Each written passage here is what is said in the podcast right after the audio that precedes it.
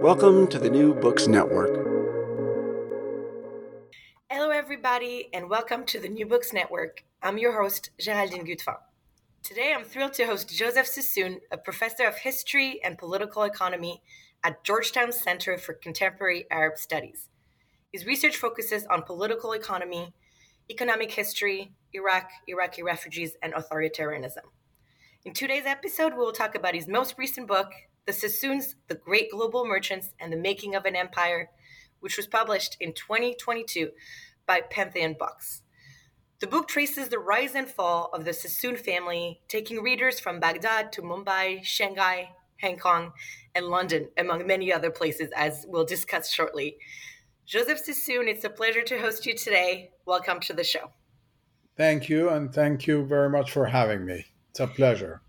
So my first question is about really the, the genealogy of the book, how the book come, came into being. It's a little bit different from your previous publications. It's a bit more personal in some ways. There's a little bit of personal history, not so much, but it's in the background. So I wonder if you can take us to how this project came about and also perhaps how it relates to your other works, because at first sight, it looks quite different, but but I, I understand that there are some overlapping themes, and I'm curious as to how your previous research and fields that are not in family history have informed the project. You're absolutely right. It's really not related to my previous books on Iraq, authoritarianism, uh, dictatorship, which I have spent a lot of time, secret services. Um, and I actually never had, as I mentioned in the preface of the book, never really was interested in writing the history of the family. But a pure, by pure coincidence, I was in Oxford University on a fellowship, and someone by the name of Joseph Sassoon from Western Scotland wrote to me a letter um, asking whether we're relatives. Uh, one thing led to another. We spoke to each other on the phone. I ended up visiting him in Western Scotland, where he has lived all his life. And I got intrigued. And then I thought, if I'm in Oxford, I would look at some archives in Oxford and London. Um, but what really triggered it is finding this incredible trove of archive at the National Library in Jerusalem. And here, you're absolutely right. I mean, working on the archive, I was the first academic to work on the archives of the Ba'ath Party that was taken out of Iraq. And in both cases, um, I think there was a lot of similarities in the sense of archival work that um, I had no clear idea what the book is going to be, if there was going to be a book. And in both cases, I just kept reading the archives and taking notes.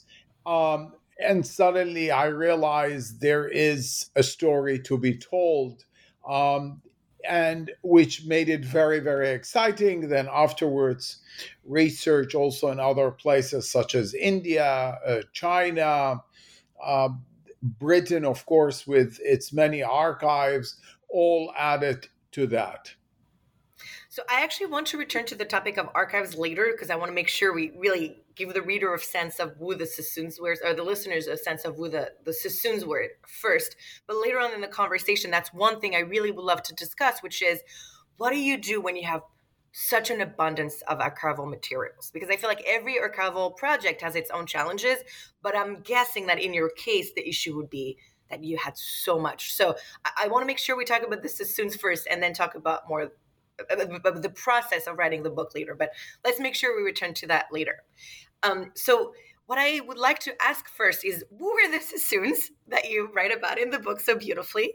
Um, and how did they came to be the Sassoons, or as some some people know them, the Rothschilds of the East? And maybe uh, this moniker is something we can reflect on together a little bit. Um, and so maybe we can start with Baghdad, which is the place that the family originated from, yeah, and their later journeys. So the history of the Jews in Baghdad dates back two thousand five hundred years to the Babylonian uh, exile. Um, as far as I could tell, the family could trace itself definitely hundreds of years back in Baghdad, similar to many other Jewish families. Um, and that was their home. I mean, there is no doubt that this was their homeland. This was their language. This was everything. Uh, that and, and we see that seventy years later in, in the strong connection to Baghdad. They were part and parcel of the Ottoman empires, which lasted more than four hundred years. Um, they the the David Sassoons, who is the founder, his father was what is called the Nasi, the president of the community, the tax collector, which in our days call it the Minister of Finance. But each state, each province, such as Baghdad, had its own governor and its own kind of tax collector slash Minister of Finance. And they changed. Um, and the family lived there for and, and continued to live after the departure of, of David Sassoon. Um, you know, there were many erroneous about anti-Semitism. There was no anti-Semitism, uh, first of all, at that time. Um, and second of all, David Sassoon, the reason he left with his father was really there was a corrupt governor who was trying to embezzle money from wealthy families. And the way he does it, he did it, was just um, arrest a member of the family, ask for a ransom, you pay the ransom, um, the governor releases the hostage. Um, and he did it once, and the father realized that this is not a one shot. It's going to be repeated, maybe with other children. So he and the son left. All the other members of the family stayed behind. And I guess that's my connection. I'm a descendant of one of the siblings of, of David Sassoon. Um, but Baghdad continued to play really a very, very important role in, in their uh, history and trajectory.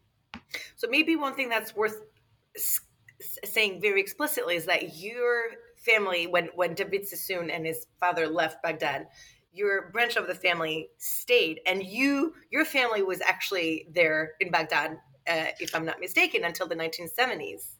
We almost closed the door right. on the Jewish community. I mean, yes, by the time we left, I don't know how many really, but I, I think that in, in the late nineteen sixties, I think there were about three thousand Jews left, um, and that kept dwindling in nineteen seventy, seventy-one, seventy-two, seventy-three. Um, and today, I think, actually, there is only four left or five. Uh, elderly members. People, I would assume. Very elderly, most of them except one who is in her early sixties.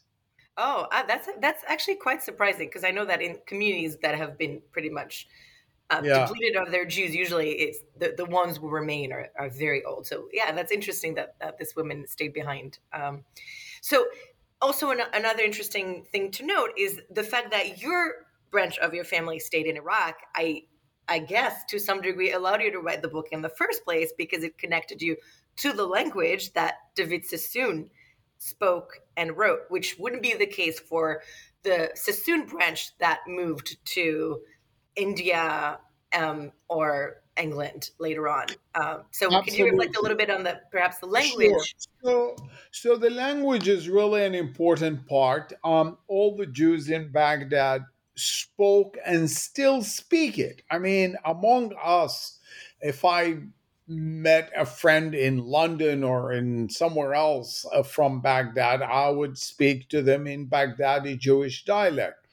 Now, the difference is during that time, and actually even with my father, they learned to write it, because it's it's a combination of really of three languages, the Baghdadi spoken, which was a Jewish dialect. It's a Arabic, but it's also written in Hebrew. So unless you know all three, um, you're not going to be able to decode it. So someone, a, a Jew from Cairo, would have tremendous difficulty in deciphering them.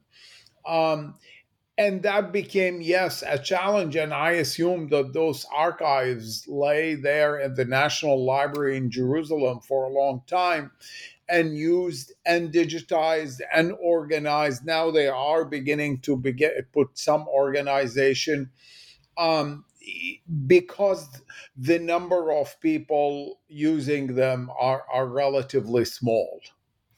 The, the Sassoon family got lucky to have you, to have...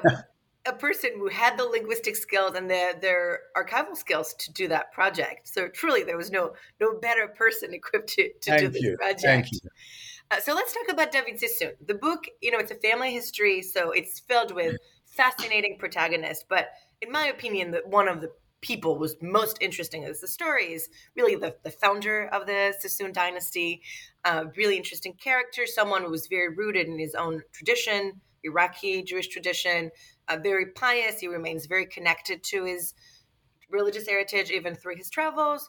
Uh, someone who instilled in his children um, uh, incredible work ethic. And we really run, launched this dynasty that lasted a little over a century. So could you tell us a, a little bit more about who he was um, in, in all his scholars and uh, wonderful details, and where he went and how he really started this this dynasty? And and perhaps one last question related to him, which is connected to what we discussed previously, which which is his, his experience as a refugee, which is something you discuss a little later on in the book. Yeah, I mean, you know, he's not the first, was not the first merchant to leave or escape from, you know, first of all, borders were open. I mean, so people came from Aleppo, went to the Gulf, went to Iran. Everything was easy. I think what is fascinating is making the first decision to go to Bombay. Um, no family, no friend, uh, no personal contact.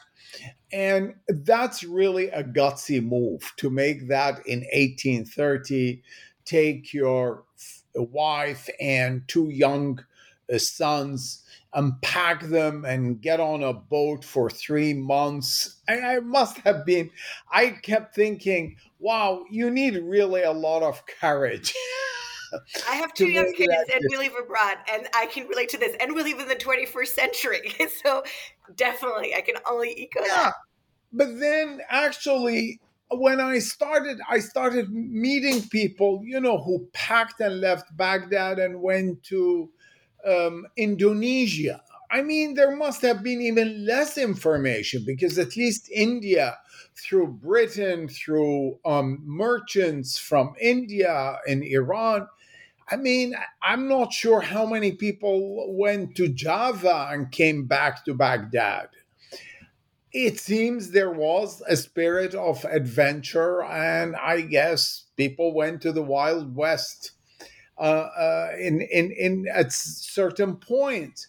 Um, he gets there. And the next other interesting aspect of it, he they really neither he or his father had any tradition of trading. They were tax collectors, they were bureaucrats, they um, were representing the Ottoman uh, Sultan in Baghdad, um, but they had a, a great reputation and they had a lot of contacts, both within the Ottoman Empire and the, in Persia and, and, and in the Gulf. And obviously he was a very studious person. He started going to the uh, exchanges, watching what's happening.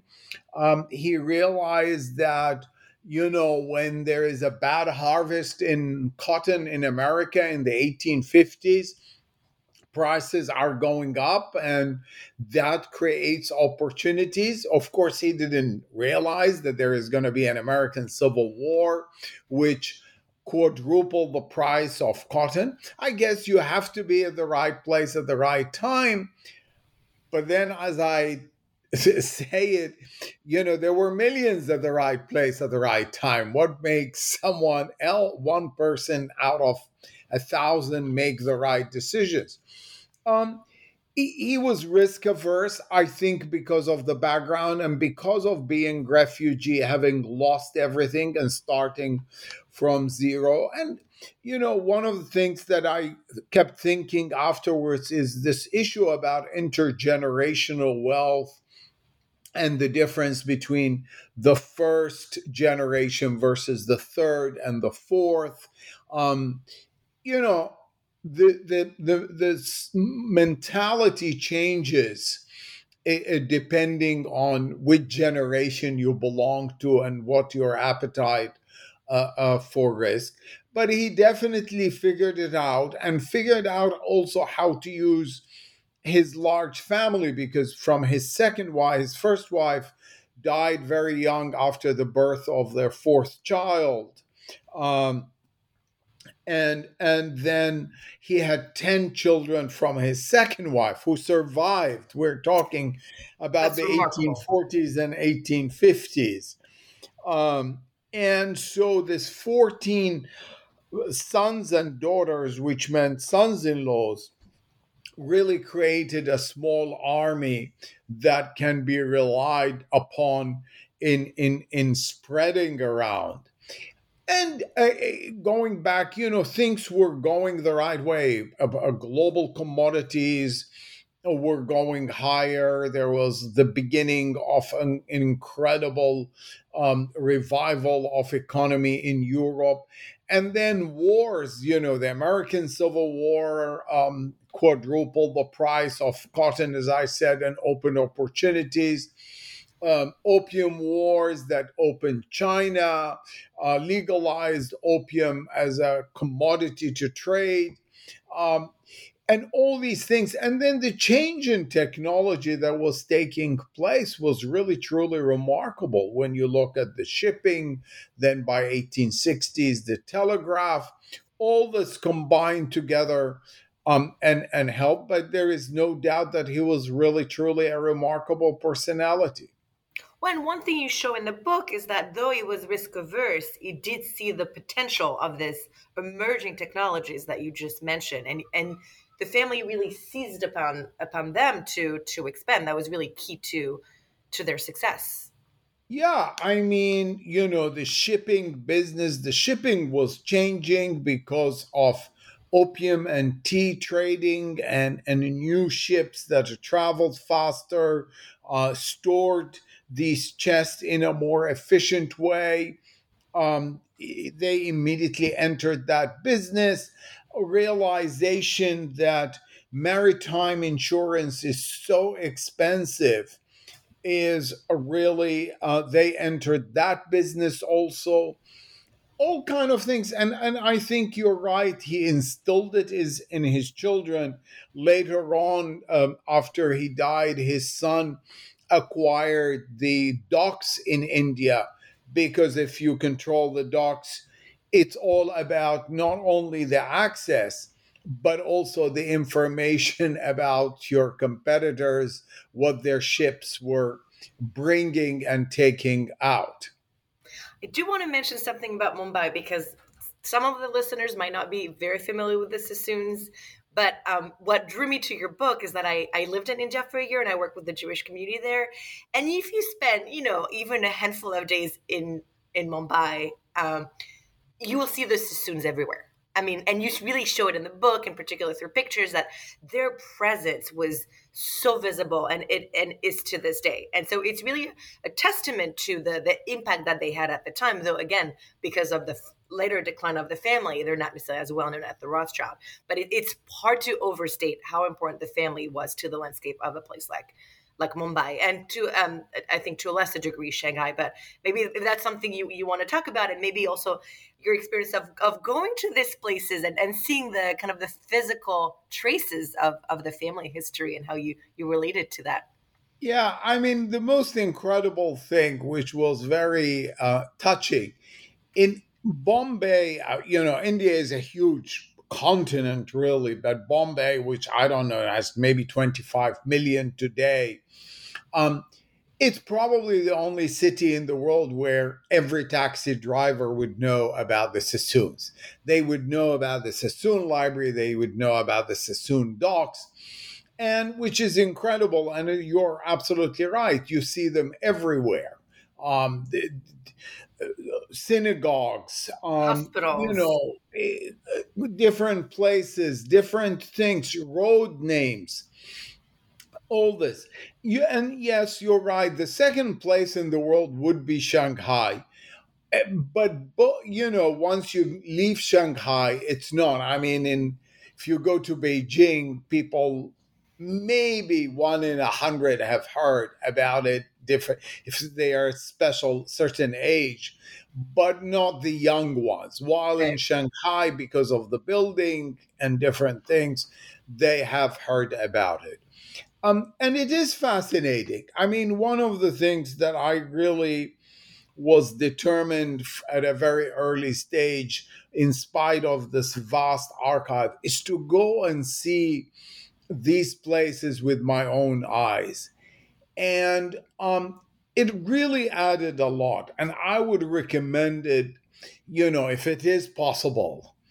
You know, in the beginning, I was reading those arc. I will give you one example, their house in Mumbai, Bombay. And they said in one of the papers that I was reading, they had a party, I don't know, for nine hundred, one thousand people.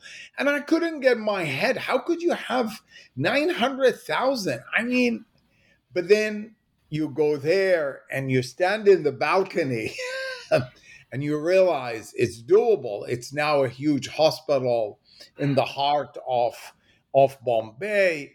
And it it is wonderful because you really could see everything. And, and you know, as I was going up the stairs to look for the balcony, I suddenly see this, uh, uh, uh, the emblem of the family in Hebrew and, uh, and, and, and uh, Latin in the staircase. I was really very emotional, you know, because Absolutely. Suddenly, wow, you it's know, here. They lived here.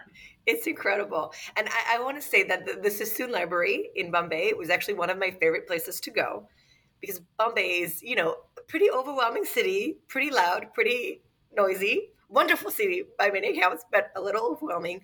And the Sassoon Library is this stunning place of peace and quiet. And really, I would recommend to any any of our listeners who will go there to really to go to go like we're going to India and, and Bombay, especially to visit it, because it is such a wonderful place and so well preserved and a, a great place to work and study. So um, it, I understand. It is that. a true a true oasis, you know, in the middle of this gigantic mayhem. And by the way, it's going through a major innovation right now. Um, a friend from India just sent me a long article in a newspaper. Oh, I didn't realize this. It's going to be even more beautiful. Incredible. And they can see David Sassoon, the founder of the Sassoon dynasty.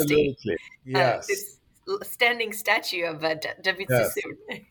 um, so let's talk about globalization, which is one of the central theme of the book, um, because the story that you tell is not only the story of a family, but really how its fate was intertwined to the growth of globalization, which is, you know, in in, in light of um, today's events, it's a theme we discuss a lot. Um, and when you read the book, you really get a sense of, you know, the nineteenth century as this period when many of the things we know today um, emerged. So I wonder um, if you can reflect a little bit on how the Sassoon family uh, were ad- agents of this globalization process, and also perhaps about what their story can teach us about the promises and perils of globalization. Yeah, I mean, you know, there are two fundamentals in business that really haven't changed. And that one is, one is networks, and two, information. Um, it, it really, they are so basics. And I think at very early stages, David Sassoon and then his sons realized if you have both, you have a huge advantage. Um, and, and that really is part of the globalization. One of the things that we keep thinking, you know, it's only the end of twentieth century, twenty-first century that we are living the globalization.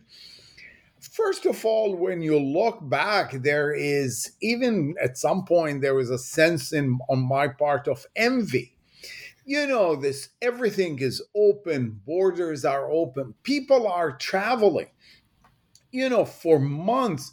And what shocked me, finding that they were not just traveling for business, which had its own perils and cost and in time and, and uh, health, but people were traveling also for pleasure and exploring. There is a wonderful letter about someone going to Norway to climb a mountain in the middle of the summer to see, you know, Uh, another one going to Japan and talking about India. A woman, one of the daughters at some point goes to the desert through in Egypt. I mean, it's really, truly amazing. And I think that sense of the world as a far more open place is, is much stronger than what we have today. The other element, which really amazed me in the hundred years plus of archives, there was never the question, should we deal with A or B, um, because should we not deal with them because of their race, religion, identity? It never came up. The fact that, you know, David Sassoon was a pious person, it never bothered him in dealing with all religions, all sects, all identities. And I think that's the true globalization. That's the wonderful aspect of an open world. All they needed to check is, could they trust their counterpart, which is absolutely correct. Uh, all the rest is irrelevant in a way. Um, and that, you know, I mean, I think from that point of view, that globalization is far stronger than our today globalization. Yes, we have better networks and internet and connection, and you're in Kuala Lumpur and I'm in Washington, D C, and, and we're talking. But there are a lot of, obviously, these days of disadvantages, because immediately we want to know where we can, you know, put everyone in their own box. And that's something wonderful about the about David Sassoon that you show in the book, which is that um, his openness to the world really, really showed through in his philanthropic efforts. This is someone who gave plenty to the Jewish community, but also supported other causes. Uh, obviously, was very involved in in the Bombay community and gave to other communities, other groups of people, and it really is a testament to what you just said about, you know, seeing people for who they are and and not having those boxes that I think really are shaping our lives today. In or many studying ways. The Talmud with a missionary, you know, I mean, that shows you the openness. Um, he's interested in studying the Talmud, you know, and and here is this man who's, you know, different uh, religion, different ideas, and yet they find this tremendous uh, friendship um, over learning and, and understanding the Talmud. That is fascinating. Um, so staying with the topic of globalization, but kind of narrowing it down a little bit, I want to talk about one of the main commodities that they traded, which you mentioned very briefly earlier in a conversation with it, which is opium. So how how do they fit within the story of, of the opium trade in the nineteenth century? To what extent did this commodity participate um, in their success? And also, what are the ethical issues that arose in the nineteenth century that uh, made it increasingly harder for them um, to trade it? Yeah, so the trade of opium really goes back almost two hundred before they arrived to India by the East India Company. Of course, the usage of op- opium goes five thousand years back in, in both India and China for recreational, but also uh, medicinal. Um, and by the way, there are a lot of still in, in villages in parts of India. For example, mothers use it when, for their uh, babies when they are teething by just literally putting a, a sliver of, of some, you know, just to calm them, uh, their, their, their pain. Um, When they came, they were obviously not in that business. Um, they were very, when they started trading it, they were very, very small players. Uh, you know, one chest here, one chest there. There were one British companies like Jardine Matheson, but also Indian traders that um, were far more established, had the contact. But again, not dissimilar from cotton, not dissimilar from other uh, commodities. They started very small and grow. Um, and uh, David Sassoon, the minute uh, that, you know, after the f- op- first Opium War ended, he sent his second son to explore China, establish contacts. And it really was step by step that they increased. And the more China became open, particularly after the Second Opium War with all its ports, um, they found a tremendous amount of opportunities, and they grew slowly but surely throughout that period until they reached a very, very important um Uh, percentage of the trade, not dissimilar from other commodities. And so, yes, I would say by the mid eighteen fifties, late eighteen fifties, opium becomes a critical part of the business, and there is no denial about this. As I'm, I dealt, I think, with in the book with it straight on without trying to uh, um, deflate anything. I was quite disappointed that members of the family, particularly towards the end of the nineteenth century, no one said, wait a second, are we doing the right thing? Is this proper? Um, aren't there a lot of people getting uh, uh, hurt? None of that at least exists in, in the archives. If conversation took place, obviously I can't. And I'm not trying to defend it or, or portray it, but I would say two important things. One, you have to understand and look at a historical thing from this perspective of mid nineteenth century and not twenty-first century. The fact of the matter is, until nineteen oh nine, you could go to any pharmacy in New York or London or Paris and say you have a headache or indigestion, and the pharmacist would recommend to you some opium. Opium was quoted in the Financial Times, the Wall Street Journal, other financial papers, no different from gold and silver. And last but not least, um, even when the opposition for religious reasons in Britain increased and, and there were more cases that was clear that this is very harmful, the Parliament created a commission of inquiry that went on for five years and wrote more than two thousand five hundred pages. I have the... all the volumes here. And the conclusion was shocking, that this is all exaggerated, that um, this should not happen. And if you were going to ban uh, opium, then you should ban alcohol. And um, having one glass of whiskey is like having a little bit of opium. Of course, if you have half a bottle of whiskey, Um, it's harmful, so having too much opium is harmful. And that was the conclusion of five years of inquiry, including more than one hundred medical experts. So I, I have to see it in that view of the time. Having said all this, I don't try to justify it, and I think there is a problem that they just saw it strictly as a commodity and that's it. Um, it. It's hard to accept that today, given what we know. Right. It, what I found fascinating is that there's so many echoes in today's political events, because the like, opium, it was related to trade, and it was really a matter of global international relations.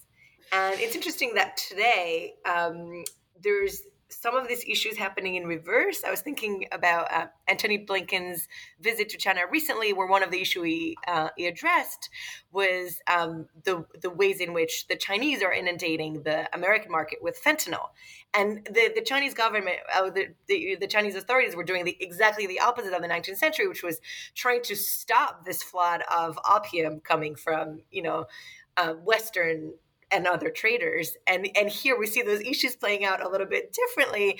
But uh, one thing I loved so much about the book is that it has so many parallels. Obviously, there are many things that are different, but it, it helps us make so much sense of what's going on today. And it's a way, I think, to give us some broader historical context for looking at things that seem today to be very new, but really aren't. So I really want to emphasize this for our listeners, that um, I think everyone will find something that they can relate to in, um, you know, in today's news. So really, thank you for, for, for writing the book.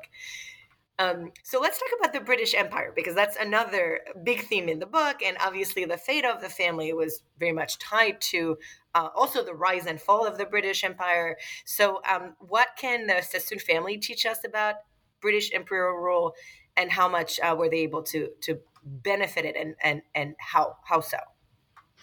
Yeah, I mean, going back to the status of refugee, and again trying to understand how David Sassoon thought about it in eighteen thirty-one. You know, here is an immigrant family arriving in India with no one, no contact. There is only one superpower, one major empire at that time, without a shadow of doubt, and that is the British Empire. And he basically decides to throw the lot with the British Empire. He announced that they're going to be British, they're going to be loyal to the empire and its colonial and imperial policy, and there shall be no doubt about it. And they stick by that. Um, and I think it helped them tremendously in the first fifty years uh, or even longer. I think part of the issue of the rise and demise is that they capitalized on the rise of the empire, of the te- they knew how to adapt to technology. And the paradox is that their loss or demise is actually for the same reasons, but on the other side. They didn't understand that the empire is beginning to weak after World War One, that things are changing worldwide, that nationalism is on the rise, that colonialism is on the decline, um, that commodity trading will be replaced by this humongous Uh, industrial revolution that is going to sweep that, you know, so it's really fascinating how they managed to capture that at the beginning, but refused to accept it in, in the second part. I guess not dissimilar from people who believed in Britain that the British Empire will last Uh, uh, forever, or that Britain will continue to rule India for a thousand years. At some point, they felt, you know, forever and ever. And and and there were British uh, officials, as we all know now, that really thought, you know, it is it is part of Britain, and and they misunderstood that. So we'll talk about the decline a little more Um... a little later in the interview, but I want to stop here about the the story of a character who I thought was absolutely fascinating, was one of the few women in the book. You know, there are mothers in the book, sisters, but really it's largely a story of men, I think, because of the archival findings, of course. Um, but there's a woman who really stands out here, um, whose name is Flora, and you call her in the introduction the first woman to run a global business in the nineteenth century. So um, before, because she was really uh, one of the main characters before the decline. I want to stop here before we talk about the demise of the, the Sassoons more, and um, what you can tell her, uh, t- sorry, tell us about her, and also uh, the challenges that she faced very much by virtue of her gender within her own family. Yeah, I mean, this was one of the biggest surprises and pleasures in in in in working in the archives. You know, the, there were a couple of things have been written beforehand on the Sassoons, and she's mentioned in two lines, three lines versus her husband. And when I started going through the archives, suddenly this woman emerges as a giant among all those uh, uh, men. Um, and yes, you know, afterwards I'd done some research. There were a lot of matriarchs at the time worldwide, but not a C E O for a global trading firm. And she was really, truly a remarkable woman. In, in in the innovations she inserted in the business, in the way she ran the business. Um, and you are absolutely right. Her story is not dissimilar from what we have today, that the men at the in the family were angry, were upset at her success. I mean, they just could not stomach the fact. And the, the most stupid reaction to her success is all the time the same sentence. How could a widow with three children run a global business? It's not, wow, this amazing widow managing to run a global business while she's having three children. It's the exact opposite. And the more success she has, the angrier they became, and the more shenanigans and and um, all conspired against her, until unfortunately they managed to to topple her. And I really strongly believe that she deserved the whole chapter, because she is a character, and and her story really continues also. Um, She spoke seven languages. She was an incredible woman who knew about uh, the, the, the Talmud, the Torah. She was the first woman to address uh, a Jewish college which ordains rabbi in England.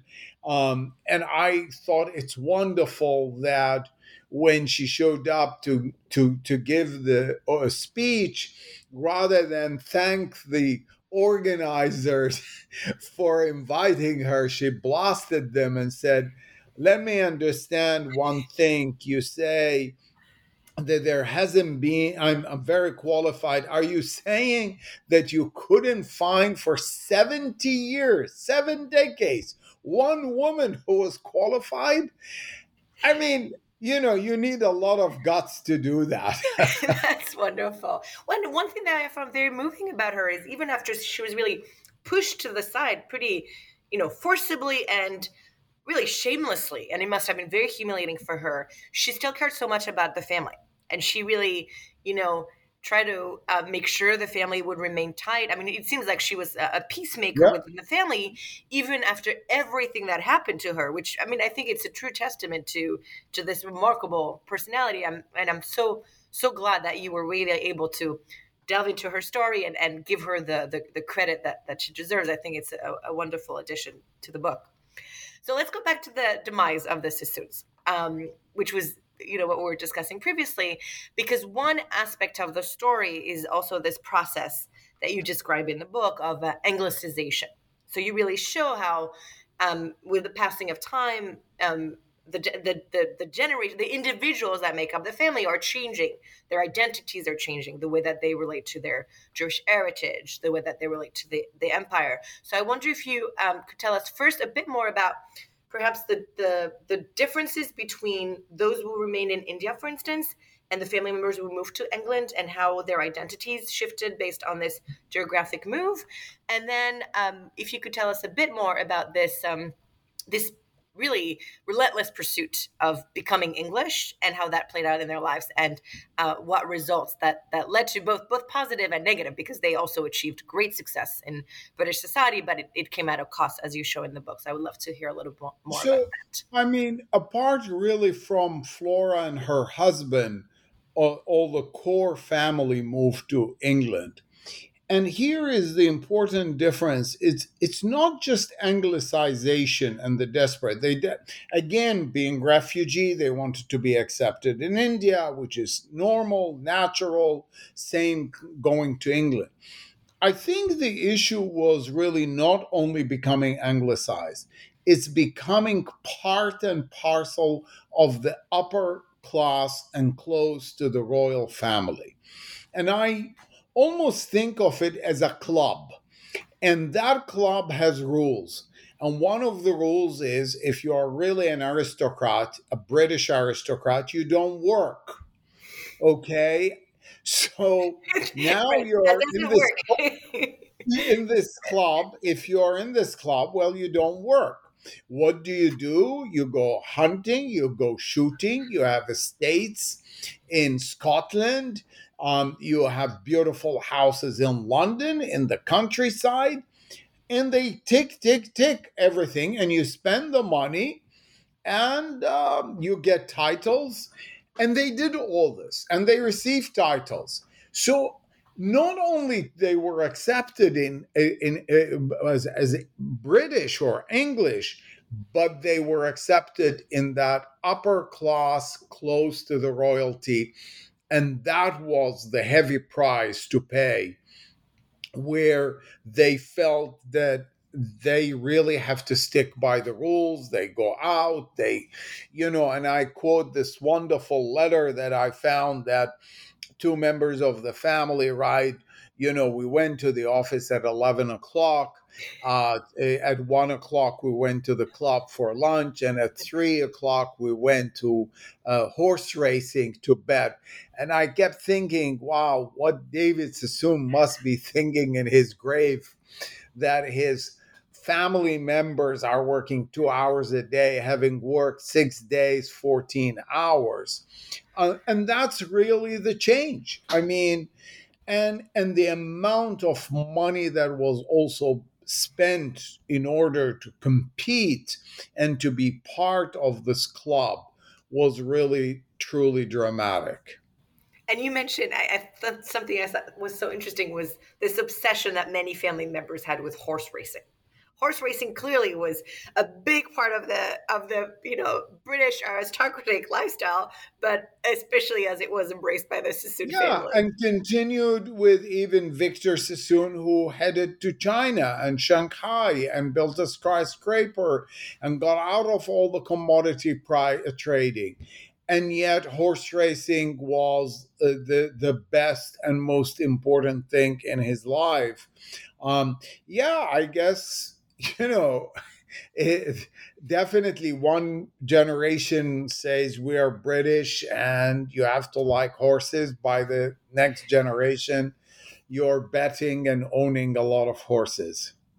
So let's talk a bit about anti-Semitism or anti-Jewish animus, because uh, you made it sound that as if it wasn't, I mean, that difficult for them to ascend to this pinnacle of, of power, really. Um, but but you do show in the book that you know, there were still, they, it was very well known that they were Jewish, of Iraqi descent. And so how did that also play out in um, their relationship to the British aristocracy and also to this shifting I- identities that you, you talk about in the book? How much how much is this part of the story that you, you tell? Yeah, I mean, you're absolutely correct to point uh, this one out. I mean, anti-Semitism was rampant at the end of the nineteenth century in, in England. I argue in the book in a way that they got treated better than, let's say, the Rothschilds for a number of reasons. One, because of anti-Semitism, the fact that the Sassoons never traded and lent money um, excluded them from that money lender image of the Jew. That's number one.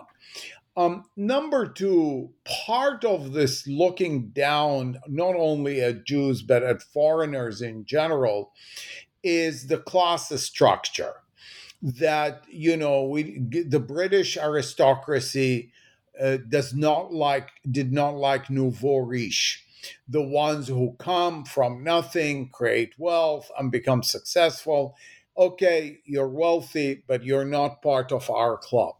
Well, they couldn't say this to the Sassoons. The Sassoons were back in Baghdad, all these titles and importance, and then in India, they were known as the merchant princes. So that also worked in their favor.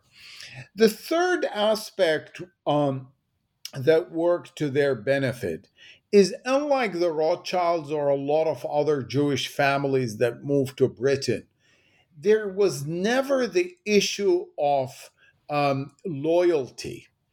You know, one of the things that threw at the the, the Warburgs, the the the the, the uh, Rothschilds is, where does where does your loyalty lie? Uh, you have a brother in Germany, and we're at war with Germany. You have a cousin in France, and we are at war with France.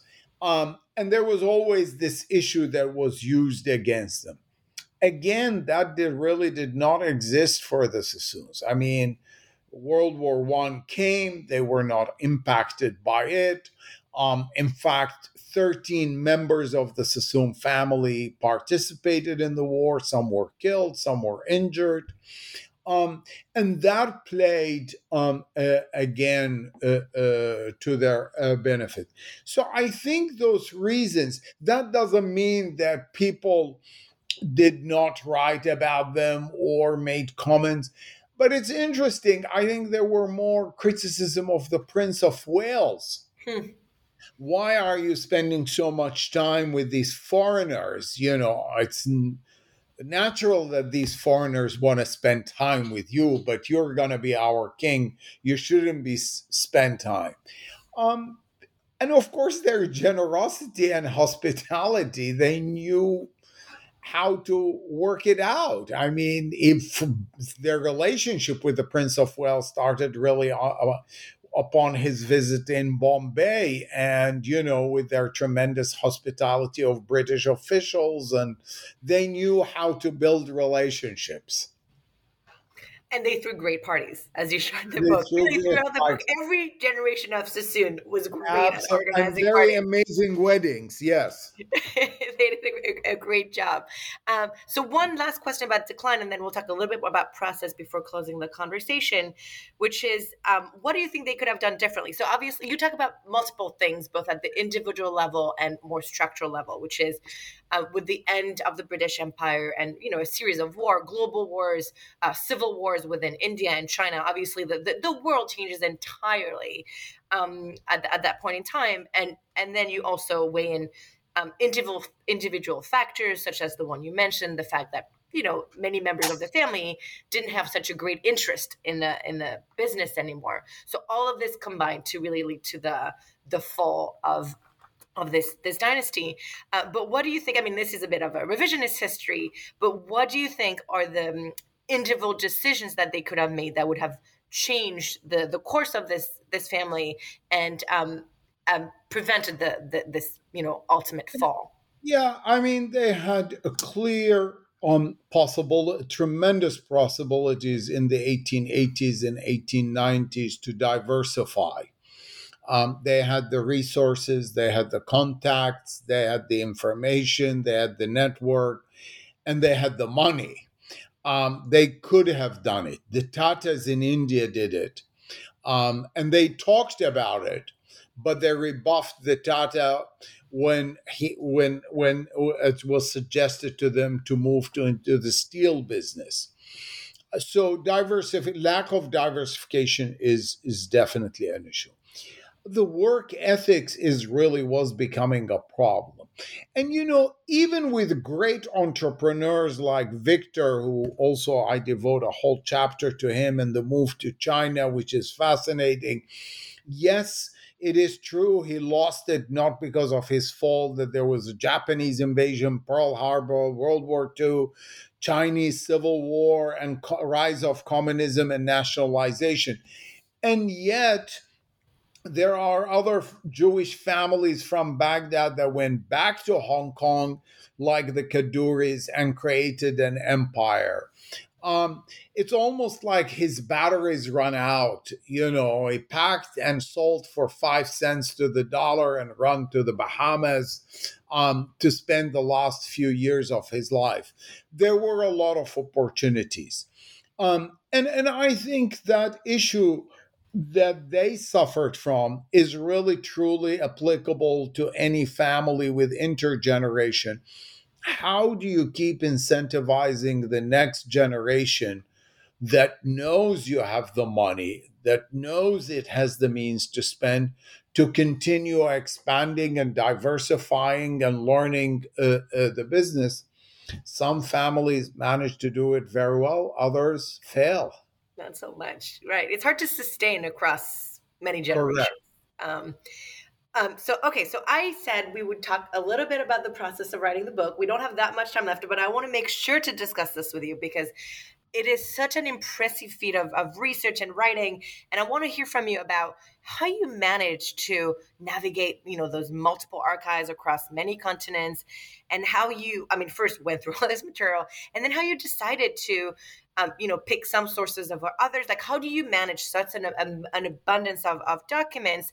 And also related to this, I think one of the challenges of writing a family history is that you're potentially focusing on so many actors. So first, how did you manage the, the the flood of documents? And second, how did you decide to focus on certain characters over others?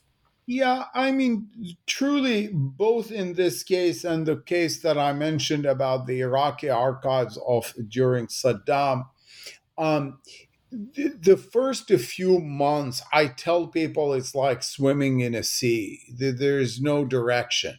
I have no agenda. I'm just reading and taking notes and taking notes and beginning here and there to put kind of an index on my computer of material uh, that I find.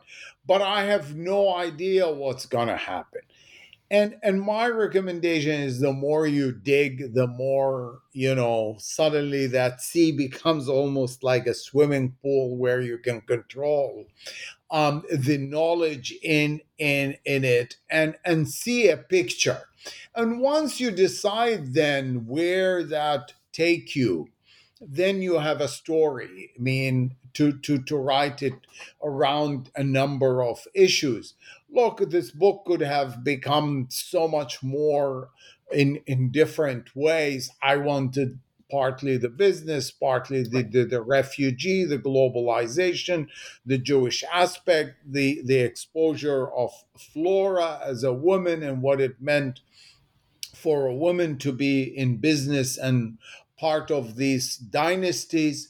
Um, I mean, I guess, uh, you know, the more you read about these things, the more you realize uh, they're all connected. And, and um, archive work is fun. It is. It is. Absolutely. And so I, I imagine there's a lot you left out because, you know, it's a three hundred page long book, but you could have written, you know, many, many tomes. So what are the yes. things that you left out that uh, you would love future researchers to Um, you know, delve into more? Like, based on your, you know, extensive knowledge of the archives, are there areas that you didn't really cover in the book that you think would be of great interest to to researchers who are interested in the Sassoon family? Yeah, I mean, there were a lot of material, you know, about the social aspect that could have been, you know, some social historian with a good knack of of, of social history um could find uh, work there. I, I would say one of the things that I really, really missed um, is having any emotions uh, or, or their emotions. You know, there were not the letters that there were these tens of thousands of correspondence, yet no one was expressing how they felt, whether about um, relationship, whether about opium, whether about politics, whether about family problems. That is definitely missing. In fact, someone suggested that I write a fiction book. I feel like you had enough to do with what, what, what was it already at your disposal. Um, so one question, one, well, we'll, we'll, I want to hear more about your, your current research projects, but I wanted to ask if you've seen that exhibit at the Jewish Museum in New York. I did. About the Sassoons. I did, and I gave a talk there also. Okay, so can you maybe tell us a little bit more? I, I just saw recently that this exhibit yeah, is on display right now. It really is a fascinating exhibition, and the curators have done an incredible job, I have to say.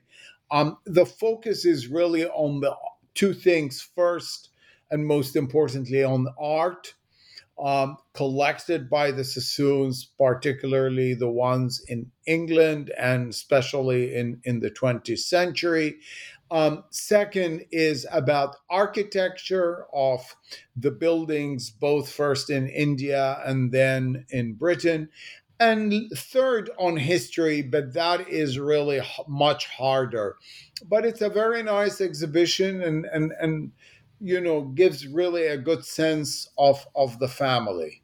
It seems like it would be a very nice compliment to anyone who's, who's reading the book. It would add, uh, yes. you know, some texture too.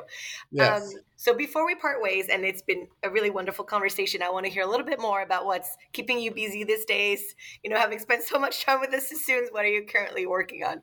Well, I'm still spending a lot of time. Witness the last hour.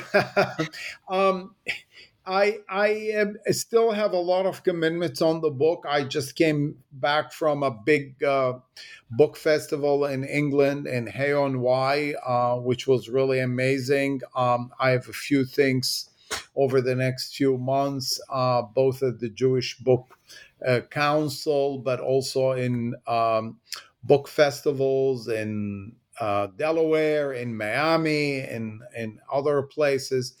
I am beginning to look at things, um, you know, back in the Middle East. I'm not really sure. I, I am, uh, this is the stage of just reading and sussing.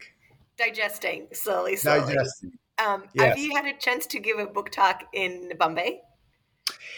I've done many talks uh, virtually, both in, in all over India, Bangalore Festival. I was in Jaipur Festival in January and gave a book talk about that, and that was in itself amazing.